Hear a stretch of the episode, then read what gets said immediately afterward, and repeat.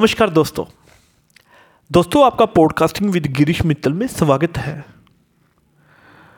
आज हम जिस विषय पे बात करेंगे, वह सबसे मेन प्रॉब्लम आ रही है इंडिया में, वो है स्ट्रेस आज हम आपको बताएँगे कि स्ट्रेस से कैसे बचें।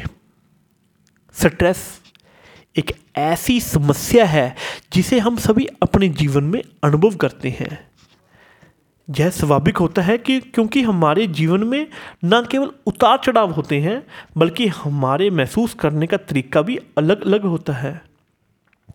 इसका परिणाम होता है कि हम स्ट्रेस का शिकार हो जाते हैं। यदि हम स्ट्रेस से बचना चाहते हैं तो हमें कुछ विशेष उपाय अपनाने की आवश्यकता होती है। एक अच्छा तरीका स्ट्रेस से निपटने के लिए, प्रबंध करने के लिए वो है पॉडकास्टिंग पॉडकास्टिंग हमें एक समझ और हमारे जीवन में उपलब्ध तकनीकों और साधनों को उपयोग करने के लिए समाधान प्रदान करता है।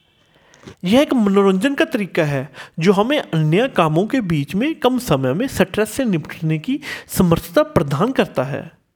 फ़िलहाल, आपको याद रखना चाहिए कि स्ट्रेस से बचने के लिए शुरुआत में वक्त और प्रयास लगेगा।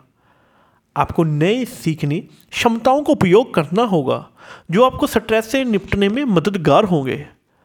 उचित आहार और व्यायाम अतिरिक्त स्ट्रेस से बचने के लिए इम्पैक्ट करते हैं। इसलिए कोशिश करें, आप उत्तम खान पान और नियमित व्यायाम शुरू करें।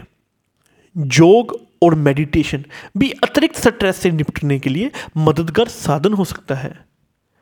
विभिन्न पॉडकास्ट स्ट्रेस से निपटने के लिए उपयोगी टॉपिक शामिल हो सकते हैं, जैसे कि ध्यान माइंडफुलनेस संगीत। आप अपने विषय से संबंधित थीम या टॉपिक के लिए पॉडकास्ट खोज सकते हैं।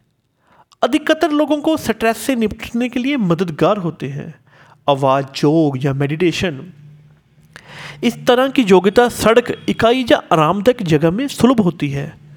स्पष्ट है कि स्ट्रेस से निपटना एक छोटा कदम नहीं हो सकता। हालाँकि प्रतिदिन आवेदनमत अभ्यास होता है और आपको स्वस्थ और संतुलित जीवन जीने में मददगार हो सकता है। पॉडकास्ट स्ट्रेस से निपटने का एक संतुलित साधन हो सकता है, जो हमें अधिक सक्रिय बना सकता है और जीवन में उतार चढ़ाव में समय प्रबंधन करने की समर्था प्रदान कर सकता है। यदि आप स्ट्रेस से पीड़ित हैं तो आपको समय निकालने और जीवन में नए उपाय अपनाने की आवश्यकता होगी। पॉडकास्ट स्ट्रेस से निपटने के लिए एक महत्वपूर्ण साधन हो सकता है, जो आपकी स्थिति परिभाषित करता है और आपको स्थिति को सुधारने के लिए मददगार करता है। मैं आशा करता हूँ आपको इस पॉडकास्टिंग में सीखने को बहुत कुछ मिला होगा। धन्यवाद। जय हिंद।